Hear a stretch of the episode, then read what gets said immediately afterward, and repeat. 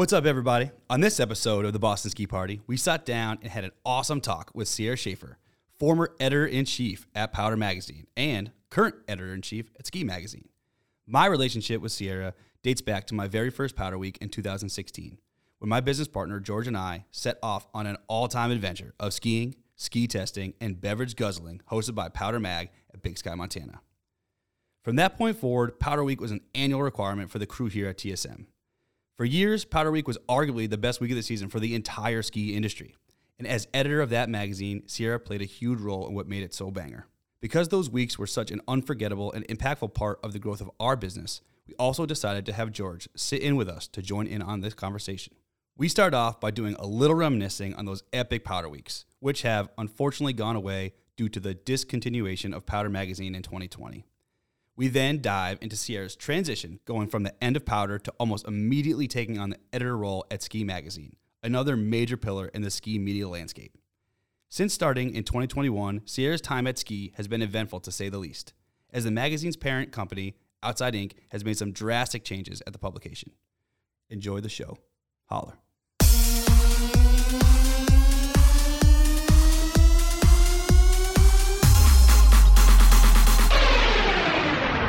Is what it is, man. It is what it is, man. It is what it is, man. It is what it is, man. It's cheap too. TheSkiMonster.com. Actually, we're out, we were talking with uh, with Berkowitz about this yesterday, so I I, just- I want to lead with it because it, it was always kind of rumored around the powder people when you know you were you were at Powder Week and stuff like that. And I, I was I was always too embarrassed to ask you, so I, I have to get confirmation about the Val Kilmer rumor. Is it was it true that you were his assistant, or was it not true? It is true. Right after college, my first job when I moved to LA was I worked as his personal assistant, but I quit after three days. it's quite the run. You quit after three days? Yeah, I made it about three days, and then I bailed. Was it that intense that you had to you had to be like, this is not for me? Yeah, it was really intense. Um, I think people that are that caliber of celebrity, and I know like for a lot of people, he's kind of like now in the periphery, but he had his season, right? He had his moment. Um, but even like just people at that level of celebrity, like don't live in the same world as the rest of us. I just I couldn't get there. I couldn't live in that world. And um he is a really I think probably super smart, like genius creative person. Um but he just like didn't ha- we didn't see eye to eye maybe on what the hours would be or like a lot of lot of late night phone calls or like weird requests of he just needed a lot of things I couldn't do. That sounded bad. I mean, he's he's he's the ice. the ice I, I man. mean, That was the other thing is I I knew I had to quit or I I was gonna call him that at one point and then I would get fired. So I just That would have been a better story if if you're maybe you should just say that now. Like, oh yeah, I worked for him for three days, but I call him Ice Man, and you're like, he's like, just get out. But you know, your story with him, I mean, that's really kind of what he tried to do in the Top Gun movie with Maverick, where he was always trying to get him to quit and like, oh, are you going to quit? And, you know, then they have that interaction in the locker room where he goes, and like, cause he's dangerous, you know? right. So you're essentially, So maybe it was fe- yeah, you're Maverick. it was You're a female test. Ma- It was a Maverick. You're a female, female Maverick. then who's Goose? I don't know. I don't know. So I'm glad that that you confirmed that because again, I, I've I've always had that in the back of my mind because people would always talk about it at, at Powder Week. They'd be like, yeah, yeah, Sierra, she's working for Val Kilmer. And I thought people were just fucking with me, and I'm like, really? They're like, yeah, ask her, and I'm like, I'm not asking her that. Not falling for that I'm not falling for that Um, one. I don't even I don't even remember how it came up or who I told, but yeah, I- someone shared that at one point. I definitely didn't use that like in the interview. I didn't like bring that up, but for my job. Should. Like, hey guys, I'm really looking to transition. Someone walked into Ski Monster and they're replying. They're like, I was Val Kilmer's personal assistant. We were like, you're hired. You're, you're immediately hired. You're hired. You're in. Say no more. When do you want to start? I mean, I can't on. believe we're only one degree separation away from Val. Yeah, right there. I know. It's true. So I'm glad we confirmed that because that's been weighing on me for years. I feel I feel I'm glad we could oh wait get that out is in the off, open. off, off my chest. Uh, so speaking of your interview process with, with Powder, I mean, we, we have a little bit of an idea of, of kind of how you got there. Um, just because we have a relationship from Powder Week, and but for people that would be listening, just the semi briefish story, you know, how someone from where you were in Colorado, went to school in Pennsylvania, and then ended up at Powder Magazine. Um, give us a quick little rundown on how that went down. Yeah, sure. I have a degree in journalism. I got from you know tiny school um, on the East Coast, and then um, I guess I can't call Pittsburgh the East Coast. You guys are true East Coast. Yeah, it's but, close. It's close. Um, eastern from east of Colorado, where I'm from.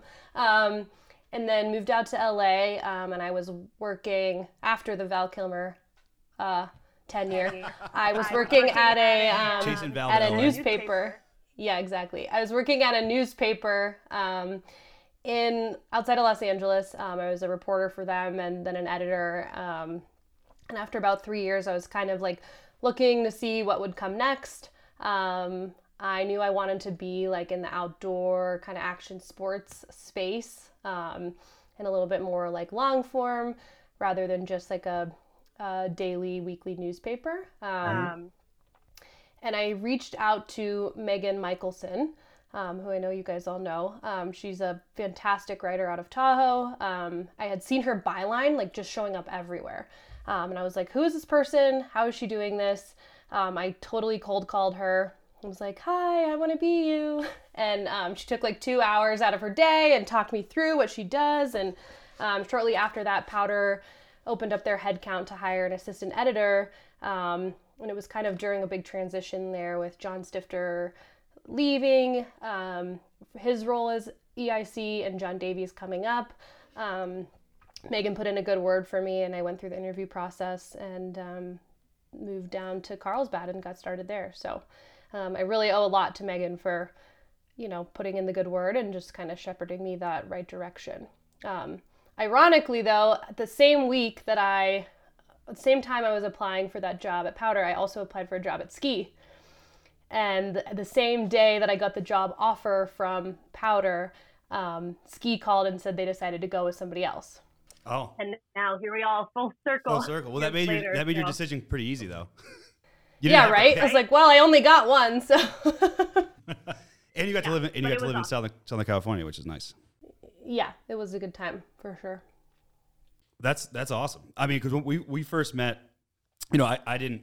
There was a lot going on when we first met, and, and that was at Powder Week, I think, in 19, 18, No, no, no. That'd be uh, 2016. 16. Wow, my years are off. Everything's going together, blending Yeah, together. But It all- 16. the last couple of years kind of blur together. So, yeah, we fir- fir- first met there, and there was just like there was a lot of a lot of powder people all around. So I, I I didn't really know who was who at first, obviously, because everyone's like, "Oh, they work for Powder." You have no idea who's in charge. It was chaos. You know, there's just like people We were running also everywhere. so nervous. yeah, we George and I were freaking out. Yeah. We're like, dude, Yeah. Was that your first powder week? yeah, yeah. Uh, yeah. Our, our first Oh, one. so we had our first powder week together. So oh, our, fir- our first one was at was the was at Big Sky. We did we did two years at Big Sky and two years at Yep. Red, and Yep. it, it was that it was that Big Sky when we walked in and we were both kind of like, holy shit, dude, like this is sick. like I can't believe we're at Powder Well, I was thinking the same thing. Yeah, and then you and then you I was asked us thinking like the same thing. our names, and I couldn't even like figure out what my name was. I was like, oh, I'm pretty sure it's George. And like Michelson, and like, yeah, here's your like lift ticket, this badge you're supposed to wear to get you in places. It looks sick. And then now you have to go um, test stuff and say how it felt. Yeah, which is a big part of what we do now. So we actually owe Powder Week a Yeah. huge thanks for for getting us on the on the right track with that. I mean, so how we even got involved in Powder Week is actually pretty funny. I'm not even sure if you were involved in that process of picking testers back then. Do you have do you do you remember how No, you because got that there? was that was my first year at Powder. So I was just as green and Sick. awestruck as you guys and um, yeah, so ta- I, I think I know this story, but I want to hear it from you how you guys got in the mix. It's funny that that was your first year because like I legit thought you were just like a, you're a seasoned powder person. You seemed like it. You did. for sure. You were dialed. Well, I appreciate that. Yeah, every yeah, that that whole that whole first well really every year, but yet that whole first year I remember thinking how dialed the whole setup was and how it, it from when you walked in like to the to the meals and then like how the test was going. It, it was in, it was incredible. I mean, maybe I was just like really just overly excited to be there. But it felt No, you know what? The crew, like the crew that we had in those years, and big credit goes to like Katie Cruikshank. Um, she was like on the not on the editorial side, but on the kind of business side of Powder at the time, and yeah. she I ran su- a I tight was ship. super And I was super intimidated by her.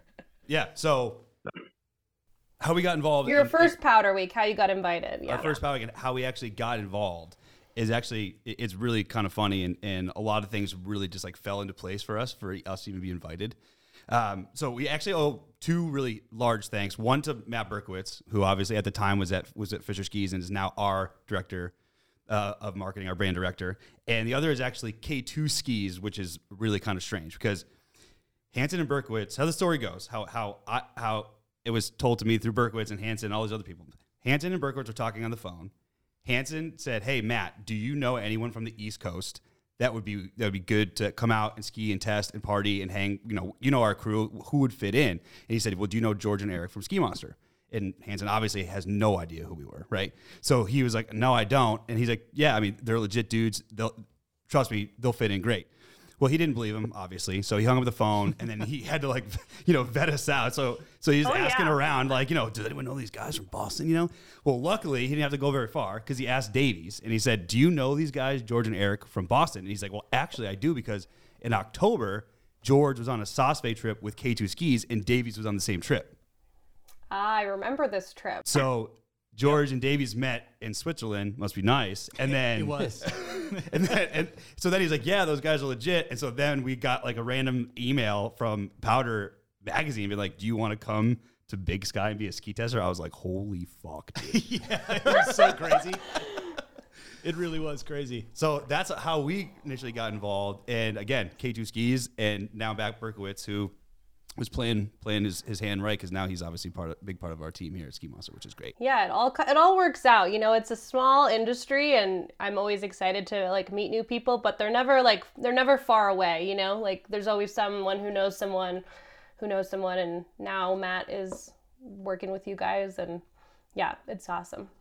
It, it is. It, what's so funny about that week in particular is that like everyone that we hang out with outside outside of Ski Monster, or you see at industry events, or ski testing, or just randomly, everyone that has ever been to a Powder Week, that's the for whatever reason it comes up in conversation. It's like, dude.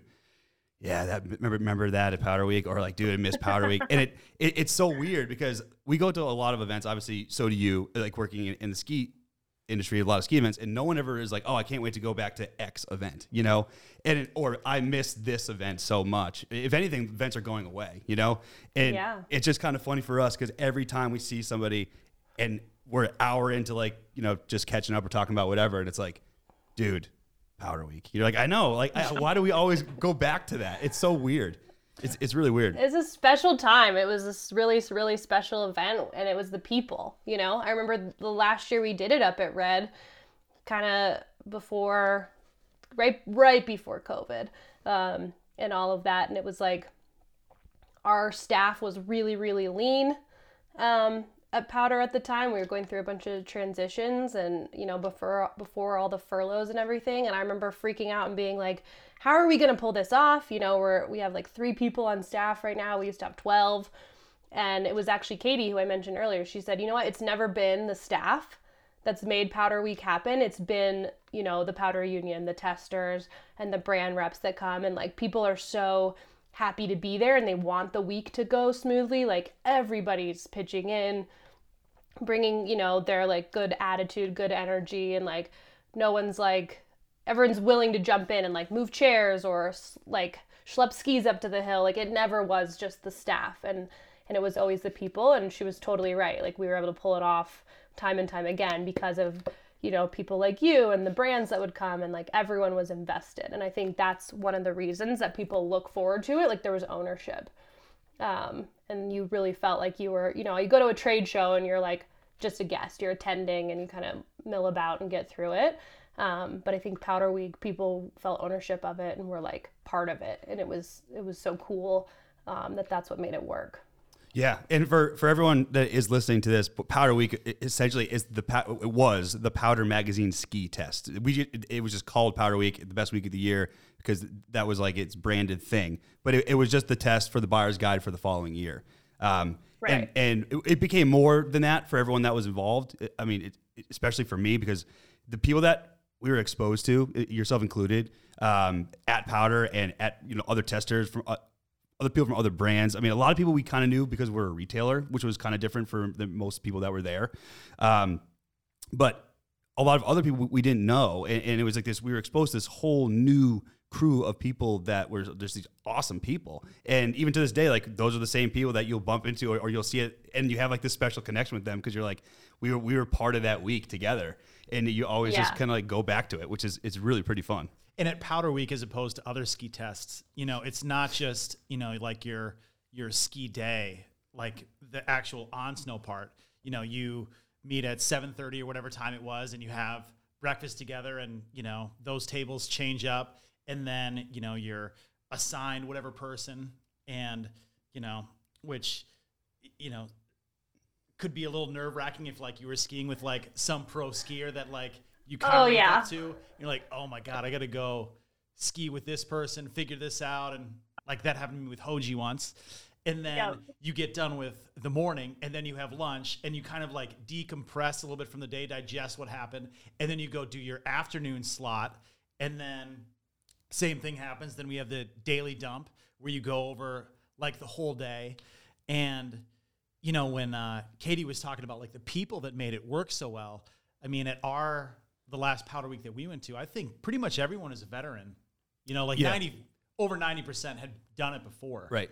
Um, and um, yeah, you just kind of get how this is supposed to go. It's supposed to be um, fun, have a good time, and I really won't forget what Matt Hansen said at one of them.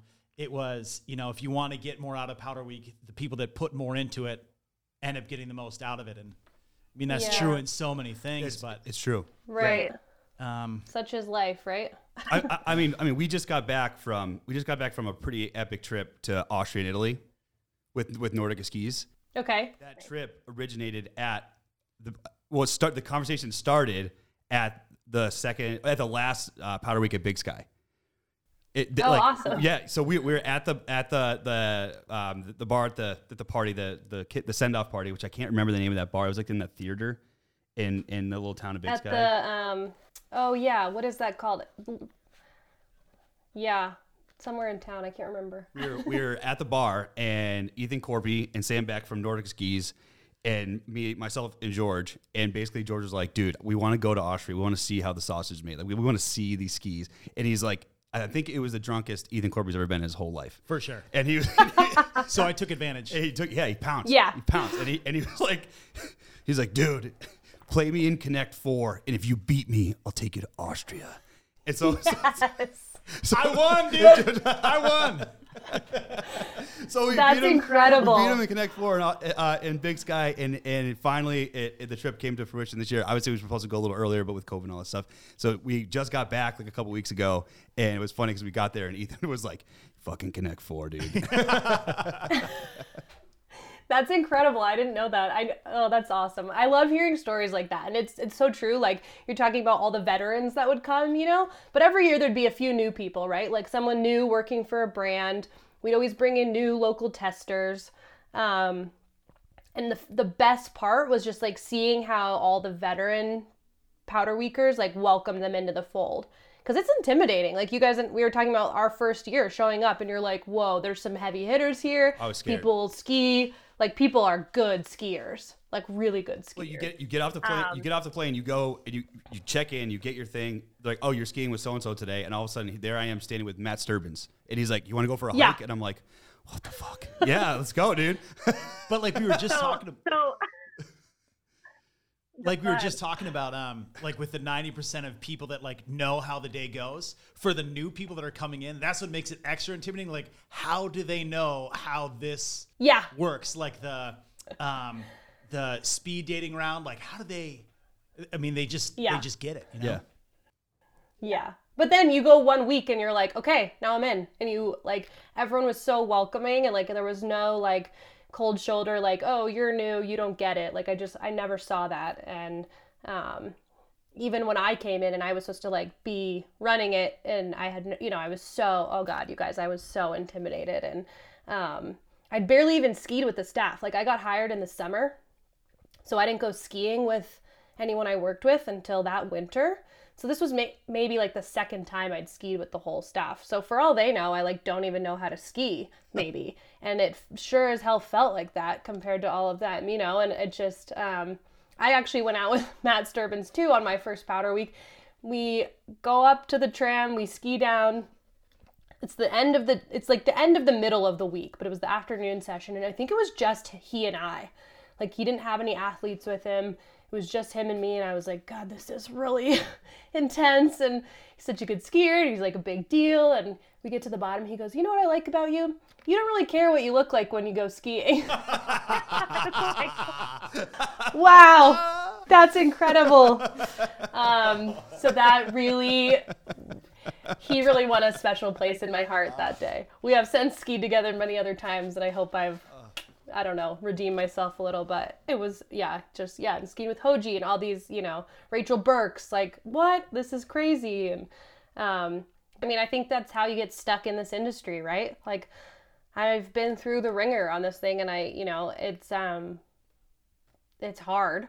But then you have days like that, and you have experiences like that, or you get, you know, I've been to the Nordica factory in Mittersill, and it's like, what the hell am I doing here? This is so cool. And you're, you know, with the Austrian ski team and they're like building skis on the machines and it's insane. So I think isn't it so cool how, how the operation like like we just I mean, we just got back so it's really fresh in my head. But everything Yeah. that they like do there as, as far as like where the ski starts to where it ends to walk through that process it like you just are like holy crap like this thing should cost way more. It's crazy. Yeah. Oh, yeah, totally. It kind of does give you perspective and makes you understand just, you know, with any of the brands, like how how much thought and and attention and detail goes in. And you literally you see, when you go to the factories like that, you just you see like stacks of two by fours basically, Yeah. you know, and you're like, oh, that literally. I mean, I know conceptually that that becomes a ski, but to see it happen is is really wild, and it, yeah, it gives you a huge appreciation for what these designers are making. One of the things that that really sta- you know stuck out to me that for whatever reason I, I never you know made the connection in, in my brain. We've been doing this a long time now, as far as like being around ski equipment, selling ski equipment, is that both George and myself were were kind of like holy shit. Is what they marry the skis at the end of the process, which I never knew. I didn't think that was a thing uh, until you see it. And you're like, oh yeah, duh, that has to be a thing because not every ski is going to be exactly the same. And then you have two different graphics, and it's like the weight is off on one, that goes to a different pile. So it's like the skis come out and they have to wait for another ski that's like almost identical. It's crazy. Right. Yeah, from Yeah, weight to it's- flex it's to rocker to camber to everything. Yeah. And just because it's pressed together doesn't mean that it ends up together. Yeah. Yeah. I, I mean, I don't know why I didn't think about that. I mean, now that you say it out loud, you're like, oh yeah, that, that kind of makes sense. But when you when you see it for the first time, you're like, wait, hold on, wait, what? Well, part of it is because not every factory does it. That's true too. But But yeah, the like, you know, the hand made touch or how I don't know how you want to say it, but just that there it's not just a machine, you know, there's a lot of human factor involved in making skis and um just such attention to detail. And you guys know from testing, like, you know, a millimeter difference or a little bit of weight, like, or where you're mounted, like, that stuff can change the entire experience of the ski. So, Yeah, Yeah. It- it- Important. it's true. I mean, and I guess it, it comes down to, to the to the people that are doing it too. I mean, and basically back to to what you guys are doing at Powder. I mean, the crew that you guys had during that time, and we talked a little bit about a couple of the people with Hansen and, and Davies and yourself, of course. But I mean, working with all those people so early on, especially if like that was your first Powder week. I mean, the experience that you must have gained by just like hanging out with those people. Um, just like seeing how they work, seeing how this whole operation works, and that must have helped you obviously tremendously in your career because like look where you're sitting today. I mean that that's got to be kind of crazy experience. Yeah, I mean, I it totally ruined me because I had the best of the best, Right. you know, to start. I like started at the peak. You know, it's like if you went skiing for the first time ever, like, you know, heli skiing in the Alps or something.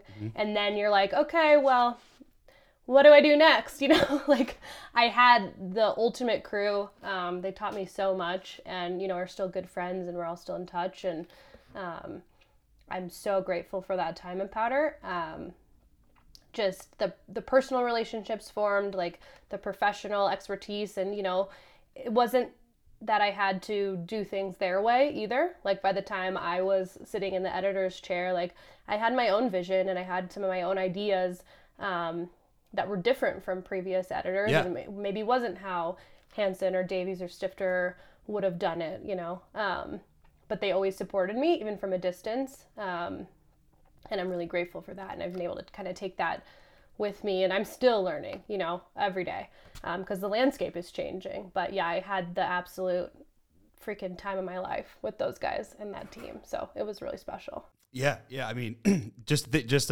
thinking about this now, obviously, those people all at the same time at, this, at the same place, you could see why for those handful of years, like how wildly fun and successful it, it, it was. Um, Yeah. it's pretty rad. I mean, just to see that test, and now, I mean, we don't. We've only been a, a part of um, Powder Week and now Free Skier, so we have those two test experiences, and now you you just had the experience of Powder Week, and now, of course, you're in your new role. You have to manage a new test, which that test Yeah. obviously is, is, is vastly different than what we were, we were probably doing the early days of Powder Week, but equally as important to kind of maybe you know look at at, at, at both tests in, a, in a, its, own way. I mean, I, I don't know obviously because we've never been to ski, Yeah. Um, but for you to take what you have from Powder and go there, I mean, how did how did that work and, and how did that transit? What, what was that transition like? Yeah, that's a good question. Um, when I came on as the editor of Ski, I made it really, tried to make it really clear to my team and to the people I was working with and to the industry folks as well. Like, I'm not here to try to duplicate powder, you know, as a brand, as a test, as a magazine, whatever. Um, one, I don't think you can. I think that powder was what it was for a lot of different reasons, and I don't think, you know, it can be duplicated. Um, and I also didn't want to, you know. Um, I wanted to kind of take the opportunity to create something new and different. Um, you know, with all the different ski media from ski, and then there used to be skiing and free skier and the ski journal and powder. Um, you know, there's this spectrum that they all fall on, right? And there's a different readership and a different audience they all talk to. Um, and, you know, like maybe some of the critiques that Powder received over the years is like, it was too core, too elite, too, you know, aggro, whatever. And then ski maybe gets critiqued for being like too uptight, too PSIA, whatever, you know. And there's always truth in those things. But at the end of the day, like we're all trying to talk to skiers. And there's all kinds of different skiers. And what I wanted to create at ski and what I'm still working to create at ski is kind of this big tent, right? That like we can talk to the former powder readers, we can talk to the former ski readers, and we can talk to new skiers because as you know, we're seeing new skiers come in for the first time Totally. in a long time right now in the industry. Um, and I want it to be a place that feels welcoming for all those people. Um, then, of course, you run the risk that when you try to be everything to everybody, you get totally diluted and you're nothing, you know? Right. Um, so it's a balance, but I kind of took that mentality into the ski test this year and we tried some new things um, from some that came from my experience with powder some that historically were you know seen at the ski test um, and some new stuff some of it worked some of it didn't but it's always a it's a refining process um, interestingly i blew my acl the first winter that i was working at ski so i actually didn't get to participate in the test the first year Jeez. um, so I just let it. I just let it run, and I just was there watching. We had it. Um, we had it at Solitude in Utah, and I wasn't skiing. I had just come on staff like a month before, so I was like, I'm not gonna touch this. I'm just gonna watch and learn since I hadn't been to another test before. Um, I think that actually was really helpful because then when I went into it this year, into the planning process with our team, um, I could say for sure like what I'd seen, what I'd experienced. Um, and we kind of came up with a new hybrid model. And then um, what was unique this year too is we pulled in the outside magazine test. We folded that into the ski test because we're part of the same company.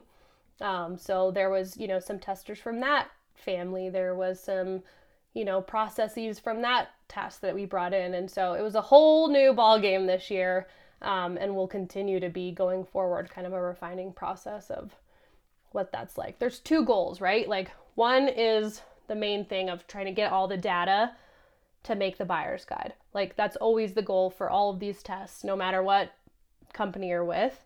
The other one is it's like a time, it's like the one time the ski industry actually gets to go skiing. You know, everyone thinks we just all go skiing all the time, but like usually I'm answering emails. Um, and so, and that's true for all the brand guys, that's true for a lot of the testers that work in shops or retailers or our instructors. Like, we don't all get to ski as much as people think or as much as we'd like. And it's kind of the one opportunity to get everyone together and just go skiing and like be reminded why the hell we do the work that we do. So that was an important part of it too. Yeah, and one one really fun thing that um, that we we took from from the powder test, and I'm sure you've learned this a lot over the years too, because we do a lot of our own testing now, which is, which is great. It, it, it helps curate our our buy. It, it's awesome. But if someone's actually a good skier, it doesn't necessarily make them a good ski tester. Totally. And that's been something that you know when when you're new to it, you just assume that everyone that can that can ski re- relatively well can test the ski and, and then articulate to you how the ski feels. And a lot of people can't do that. Uh, and then the, the biggest thing that we for the biggest biggest I guess takeaway from those daily dumps back at the Powder Week was like you would ski with this person all day, and then they would tell you what their favorite skis were or the skis they didn't like, and you'd be like, "That's not how that ski feels at all." Like you, Yeah. you know, you're like, "What? no, Yeah. wrong, dude. you might be a better skier than me, but that's that's wrong." Yeah. But Yeah, you it's, it's really interesting. Sorry, it made you nervous? No, I mean like when No. you're when you're trying to articulate skis for the first time, when you don't do it, say as often as we do, you can think that you're like you can second guess yourself instead of saying, you know, th- like it's it's more like in some ski testing, it's more fact. Like this is definitely more grippy than this is. You don't have to think about it too much. But people get in their own heads and get a little nervous about what they think they should have for a response. And when you're in a room full of however many people, especially if you're new for the first year, it's just it's just scary. It is scary. And if someone says to you across the, the round table that you, you see as this like this person who's a really great skier, has a respect the respect of uh, of the room, and they're like, ah, yeah, this ski skis like this, and you're like, well, I don't know if I should say I disagree. because because, because, Totally. because everyone's looking at me and be like, dude, you don't, like who are you again? So it's kind of like that weird vibe because it's not it's not anonymous at all, you know. And you're just like expected Right. to either you know agree with that person or or say how wrong they are and like have this like awkward conversation when everyone's just trying to like drink beers and have a good time. It's Usually So way Yeah. easier to agree with people. way easier, way easier. So th- that was one of the positive and negative. Positive in the sense we we actually saw how great skiers don't necessarily turn out to be great testers, and negative in a way where like a lot of the skis that were being tested and being talked about weren't necessarily getting their fair shot because everyone was just agreeing with like the people that had the most quote unquote clout in the room, you know. So Sure. it, it was kind of a it was a good it was definitely a good learning experience uh, for us as far as how the testing process goes for sure. Yeah, absolutely. Um, and one thing that's different at ski, and this existed long before I came in, um, is it's super data driven. I mean, we have spreadsheets on spreadsheets on spreadsheets of a lot of math and a lot of equation that makes all of our little journalist brains just like implode, you know? Uh, like, we were told there'd be no math, but here we are. um, That's why I took these class. That's why I, I signed up for journalism.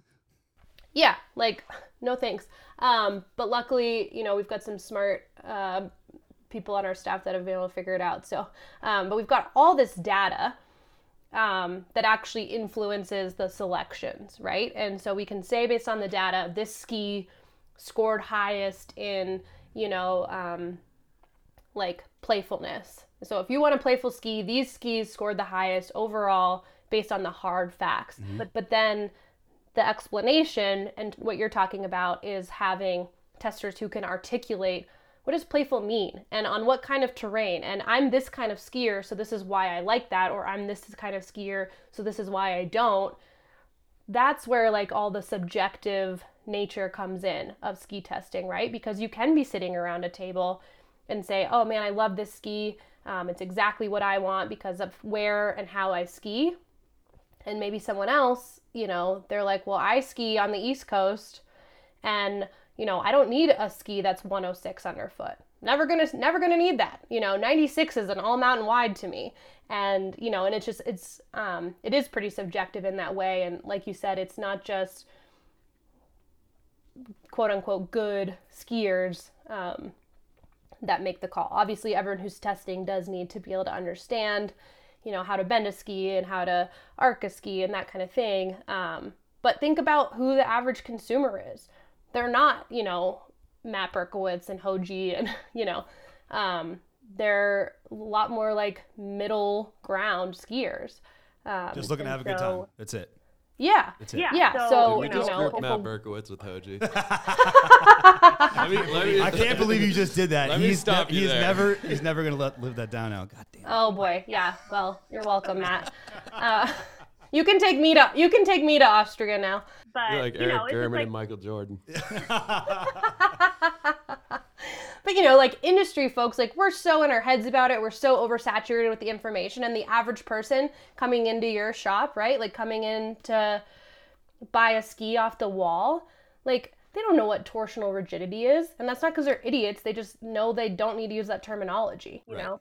And so we need to be able to articulate, you know, take out a lot of the jargon and the like ego from it, and just be like, here's who this is for, and here's what it's for. And if that's you, this is your ski. So I think having, you know, guys like you and and testers from all across the, you know, from Tahoe to the East Coast to the Rocky Mountain West and and all of that, and you know, some of like the jibbier skiers, like it's important to have that range of testers in the mix because that's representative of the buyer and the reader. Yeah, well, and also too, it's important for like us ski monster people to test skis in a variety of different places, different types of snow, different areas. Because one thing that is the downfall of of the magazine tests, in a way, it's like it's hit or miss on what the week's going to be like. Whether it's like you know, because we've had weeks at Powder where you're like, holy shit. It just snowed like you know 18 inches. Like this is going to be an Right. epic day. Or you have weeks where it's like hasn't really snowed at all, and the, it's bulletproof. You know, so you Yeah. had you have a bad week of weather, and it's like you put all of this all these dollars into that week as far as like how you're gonna like position these these skis in your gear guide, and you and you get weathered out, which which sucks. Another thing Right. too that we talk about here at Ski Monster a lot with testing is, is the tune. a lot of times, Yep. like someone just shows up. Well, we do a day with a brand, and you're like, "Yo, this kid up- was up last night, and these skis are money. Yeah. Like these are dialed." Or where where days like, "Man, we skied this in Utah last week, and this is a different ski." You know, like was it, Yeah. it was it just out of the wrap? Did they not tune it? Did, was it a bad tune? And of course, now you're you're giving the equipment uh, not the fair shake because of, of whether or not someone tuned it or didn't. I mean, instead of just taking it out of the wrap and doing a side by side that way, which I'm sure you Yeah. you you get that too for people talking about that. I, I would assume. Totally. Yeah, there's a lot a lot of time during the tests that go into tuning the skis and some brands, you know, put a ton a ton of time into that. And other brands it is kind of, you know, off the shelf out of the box. Um, and that's kind of where having a skier of a certain ability on the testing crew comes into play. Someone who can say, you know what, I don't think this is a bad ski, it's a bad tune. Um, and being able to make that differentiation and and make that correction hopefully um, of getting it retuned but yeah we've totally had those experiences i mean ski test this year was at sun valley and it was awesome. I mean that's like so much vert on one run and uh, we got absolutely crushed. Like after the first day i think we'd skied like like 35k and i was like oh shit this is gonna be a long week you know? Um so um it's like okay i gotta stretch for the first time in my life this week but um we didn't have great you know we didn't have deep snow.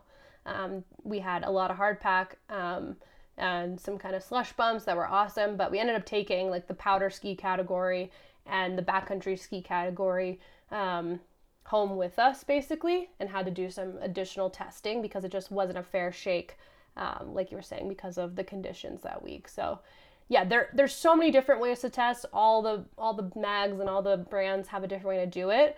Um, they're all flawed you know? They all have great elements and they're all flawed. Um, but i think you know when you're using like skis gear guide to pick your ski the reviews really do come into play and, and saying oh i ski like george. I ski where eric skis. I'm going to see what they like and, and kind of identifying like choose your player you know um, and identifying your skis that way. Yeah, I mean, I think um, honestly, it'd be great if these tests just had them everything just come out of the wrap because it gives more credit to the factory that produce a thing. Right. Like uh, Blizzard Nordica is doing this ridiculous investment for all skis that will be de- delivered next year into just finishing and tuning skis. And you have this other factory that didn't do anything, but the majority of skis by the end user, which the magazine test is really for, you know, they're not doing any extra tune when they're brand new. So to like Right. Really just test what that is, great. You can always tune something, but it'd be really cool if it was just out of the wrap. Or second plan would be they all have to go to the exact same tuner. Right. And that goes to your, Yeah. that goes to your point, Sierra, in the sense of like the person that's actually going to buy the ski and use it is literally taking out of the wrap and going. So we're, we're, we're at tests trying to like, you know, ski on all these skis and people are trying to make them incredibly sharp and fast and all this great stuff and, and make it just like money. But you're like, the person that the ski is for is literally taking it out of the wrap with like a screwdriver and then Yeah. putting it on snow and, and literally go and then going going to Killington. You know, like th- that's that's, Yeah. where, that's where they're going. So, so yeah, I mean, to Yeah, have no. some kind of thing with, with with that, some consistency would be kind of nice.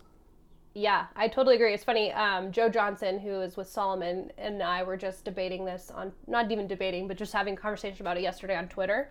Oh, really? Um, about, yeah, like a straight out of the wrapper test.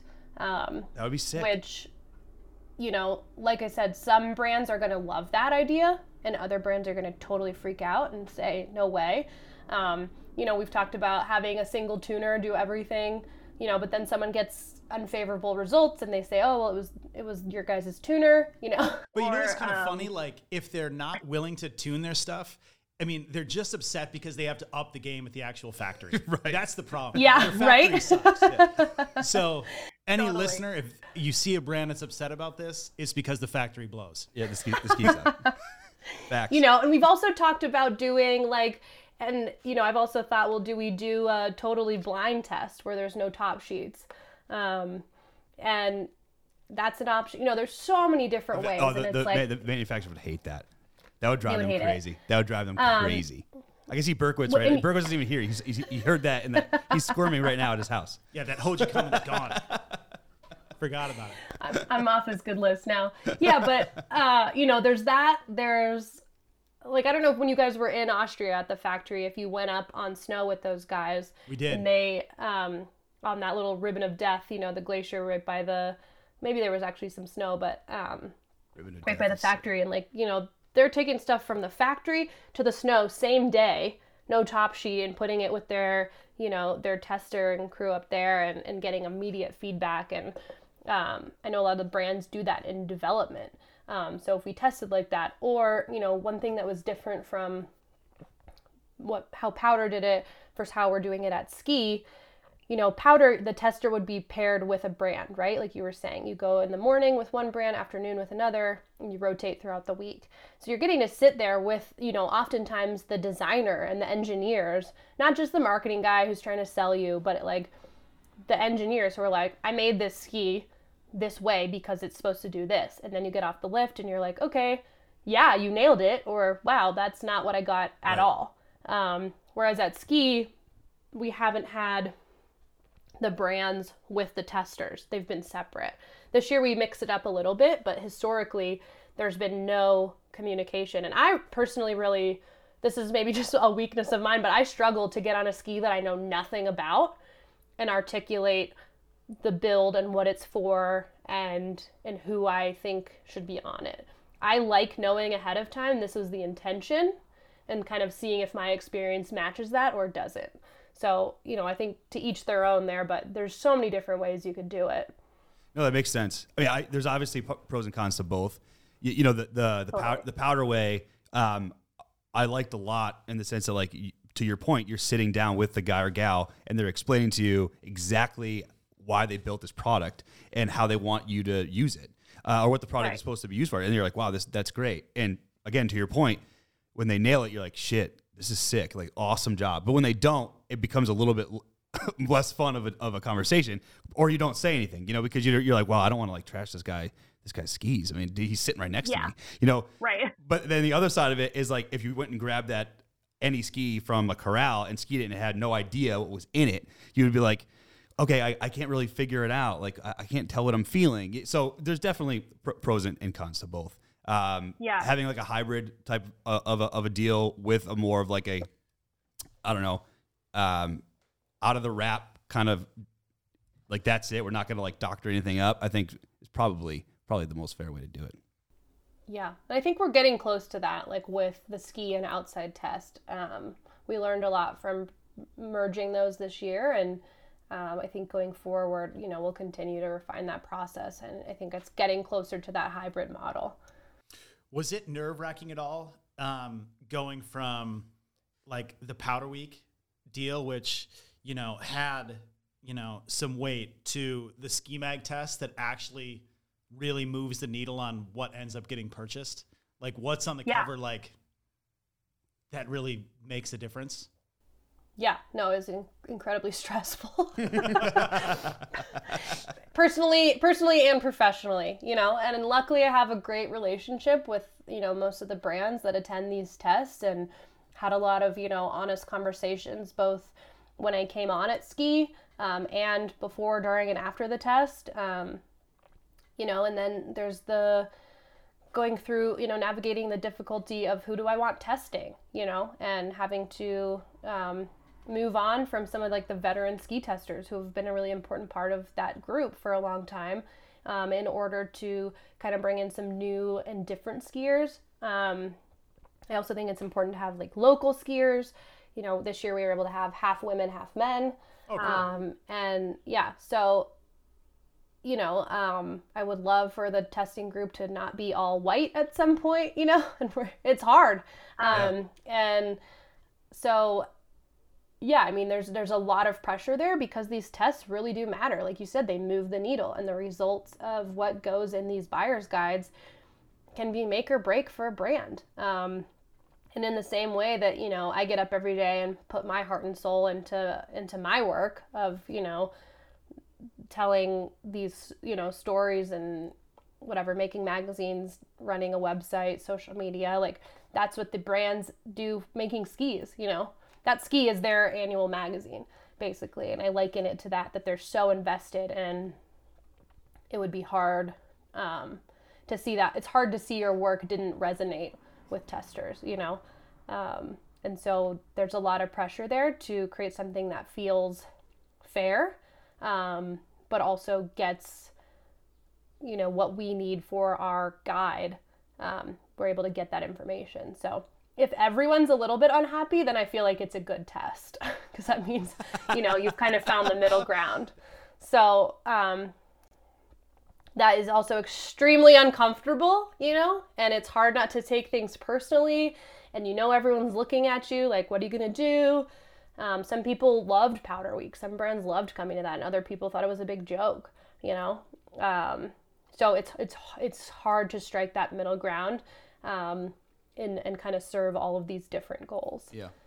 So for your for your buyer's guide, for your gear guide, it, I mean, we obviously there's a lot of chatter on the internet and people posting articles about things that are happening. I mean, is it true that ski is only going down to one print publication? Is it going to be two? And if it is just one, is it just going to be the buyer's guide? Like, what's what's going on? Yeah, so um, this year we will produce the Unified Buyer's Guide with, uh, we've combined it into one. So, and this was before any of these changes happened. This was the plan. Like, this, the Outside Summer Buyer's Guide just came out, and that was produced by like the outside staff, Climbing Mag, Backpacker Mag, you know, Trail Runner. They all were like, okay, we're the experts on this product, and we're gonna put it all together in one summer gear guide produced by each individual kind of group of what their expertise is. So that just came out. It's a really good example of what you're going to see this winter in that, um, you know, like our ski staff, we, pr- we produced all the content around skis, boots, bindings, helmets, goggles, and resort uh, apparel. And then like backpacker, they did all the testing for uh, like touring gear, gloves, packs, like winter camping. There's going to be snowboard stuff in there. You know, it's all the winter stuff. in one really fat magazine um, that'll go out to subscribers of all those different magazines, but it'll have the same content in it. So when you pick it up, like you'll get a ski cover, but inside will be the same content. Got it.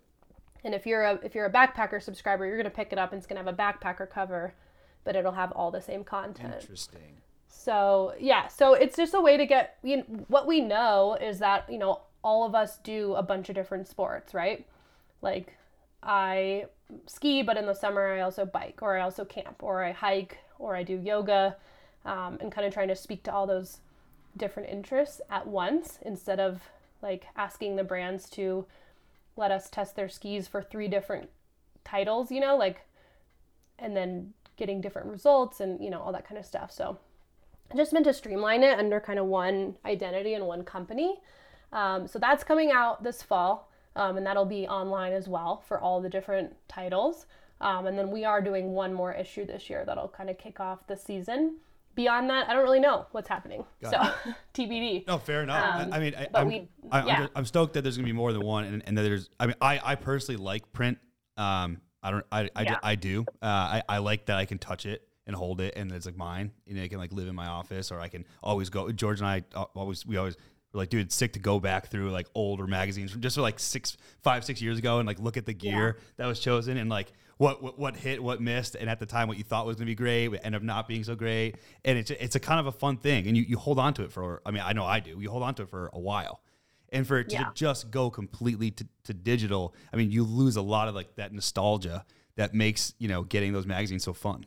And you mentioned in um, another podcast that I was listening to how, like, when you're holding print, how there's not like whatever push notifications popping up on it, which is so Yeah. true. And I think that's a, uh kind of a forgotten thing. You just, you know, it's it's nice. It's just you and that. Yeah, thing. you're you're focused on Yeah. whatever that content is right in front of you, and you're excited to turn the page. Must Yeah. be nice being so popular, Yeah, getting blown up all the time. Yeah, I'm just getting blown up. I like can't even get through an email. You know, I'm just getting blown up.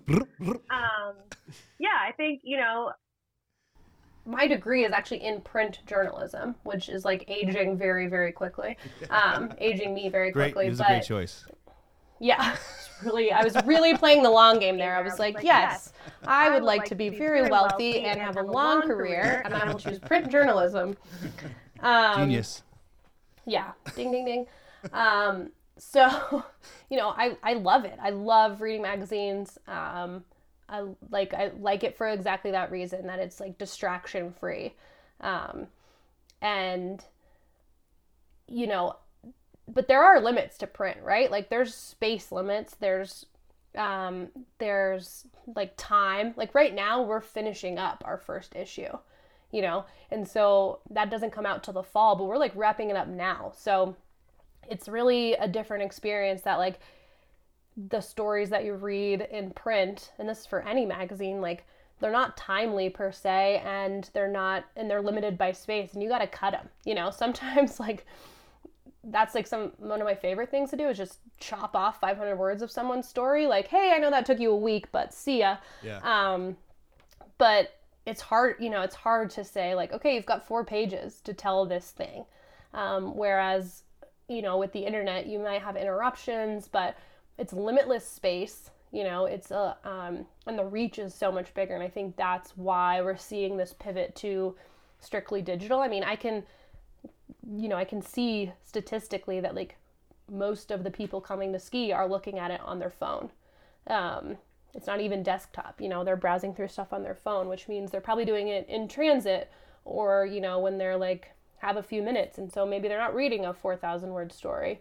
Um, but i don't think that's going away. Um, but i do i think you know people have limited time and shorter attention spans and it's our job to like meet them where they're at and we, it's our it's our challenge then to come up with engaging and creative content that you know satisfies that in the moment. Um, and luckily with you know the way the outside plus membership works it is ad free so if you are a member and you're reading those stories online like you aren't getting you know eric's still getting a lot of texts but you're not getting the notifications you know and pop-up ads and stuff like that so Yeah, I was reading. know, I was reading. Pros, they pros had and cons to both. Yeah, I was I was reading and I was maybe I just being naive or I was a little shocked to to see that you know outside had like eight hundred thousand subscribers, like eight hundred thousand monthly subscribers or, so, or something like that. I was like I, that was a lot higher than I thought it would be. That that's that Yeah. seems pretty good. Yeah, it's a lot of people. Um, and so I think, you know, whereas even the most successful, like even in Powder's heyday, even at Ski's pinnacle, like no print magazine touches those numbers, you know, whereas digitally you're able to reach out to, you know, and like I was talking about that kind of Big Ten audience, you got to be pretty core and pretty invested in a sport to subscribe to like a print magazine that comes to your house. You know, maybe you pick it up at the airport or something, but like to be a subscriber to a print magazine, you've probably been skiing for a while. That's probably like your lifestyle, right? Whereas to read an article on the internet about something that you're like kind of getting into, it's a little bit less of a commitment. And I think you can draw more people into the fold that way that don't feel like um, they have to make such a huge commitment or feel like, oh, I'm not core enough or whatever. Um, Right.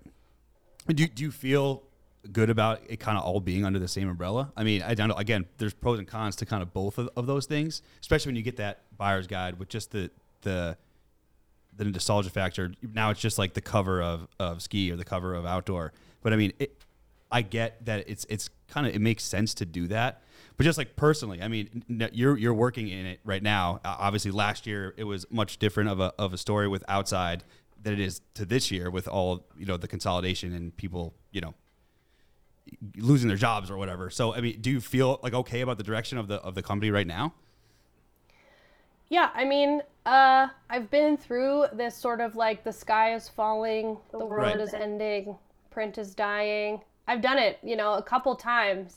Um, and that's not to say that like I don't want to sound insensitive, um, but you know, I'm not my own boss and I haven't been ever in this job. And so I have to trust the people that are making these decisions. Like they're seeing a much bigger picture than I am. Right. Um, I think my viewpoint is valuable because I'm down here like with the people, you know, and I'm like, I know what skiers want, or I think I do. And um, I still think that ski is a place for those stories that matter to like the core skier. Um, I hope that these changes just allow us to get those stories in front of more people. Yeah. I mean, I, I agree. I mean, it's sad. Like, I, I love, I'm sad that I don't make magazines anymore. You know, Yeah, that's th- weird. that's that's I that's a really little weird too. I really love doing that. Um, and I'm really grateful I've gotten to do that. But, you know, I've seen kind of the world end three or four times now. And, you know, we're all still skiing. That's true. Um, we're all still, we're all still connected. And, you know, the people that, you know, it was horrible. Like back at Powder when Matt Hansen, like I became the editor in chief because Matt Hansen lost his job. Like that sucked. You know, Yeah, it was that like, does cool, this is my this is my dream, but like my friend and I think also the person who's like really amazing at this job is gone, you know. Um luckily Matt was like incredibly gracious and supportive of me um because that's the kind of person he is, but you know, he was he was able to find something that um, you know, he's the director of communication for the Teton Search and Rescue team now and is doing a phenomenal job there, has a really cool podcast there. Like he's still telling stories and he's probably skiing more, you know? So Yeah. I think it sucks to be it sucks to lose your job. It sucks to be the person that doesn't, you know, and have to carry on without some of your team members or carry on in the new world and figure out the new structure. It's always hard, um, whichever side you fall on. But I think, you know, people, the people that are, that do move on, like they're so talented and they're so well connected. And like we were talking about, the relationships that are formed through the powder weeks and, you know, through the ski tests and through all these different events, like, people take care of each other and so i think everyone ends up being um, okay in the end because of that.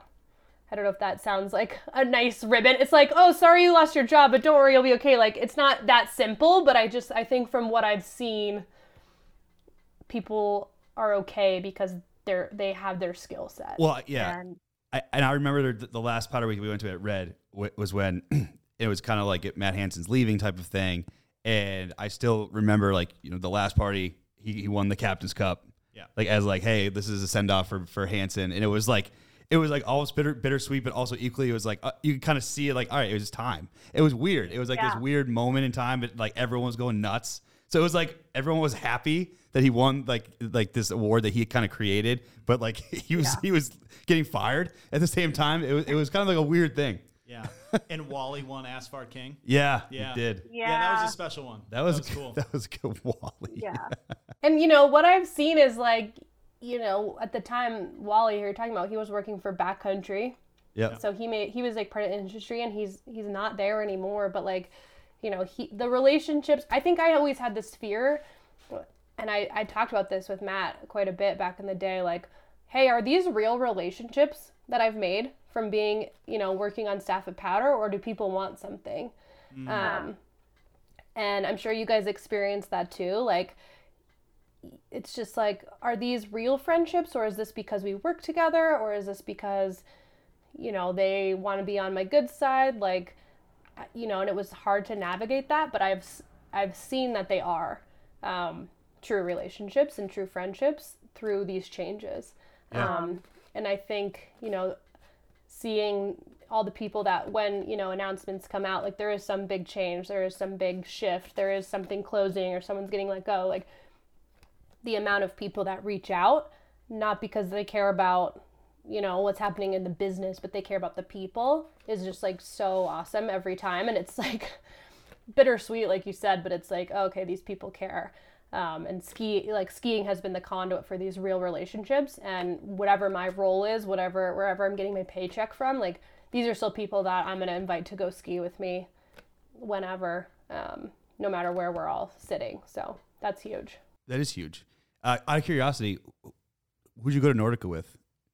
Was it just you on, Um, a, on, on a magazine kind of like mar- So marketing yeah, trip? it was It all started Yeah, with it the was when Connect I Four was- game. she also had. Yeah, she I'm also actually- I'm actually sick at Connect Four. No, um, I uh, went to the Mittersill factory twice, um, two years in a row, on a project that we produced um, with Powder Productions under John Stifter um, called Crafted, and it was kind of a look behind the scenes of like, like you said, how the sausage gets made. So um, it was myself. The first year we went, was myself, Stifter, um, and our camera guy Seth Gillis, um, and who had been an intern for Powder, and then we hired him as much as we could after that because he was awesome. So the three of us went um, to Austria that first year, and then the second year was just myself and another producer, Phil Spinner. Um, we did a second episode of that. Sick. um, Do you guys stay Yeah, at, the, sp- at, the, at that sport lodge? The Kogler. The Yeah. Kogler? Yeah. Yes.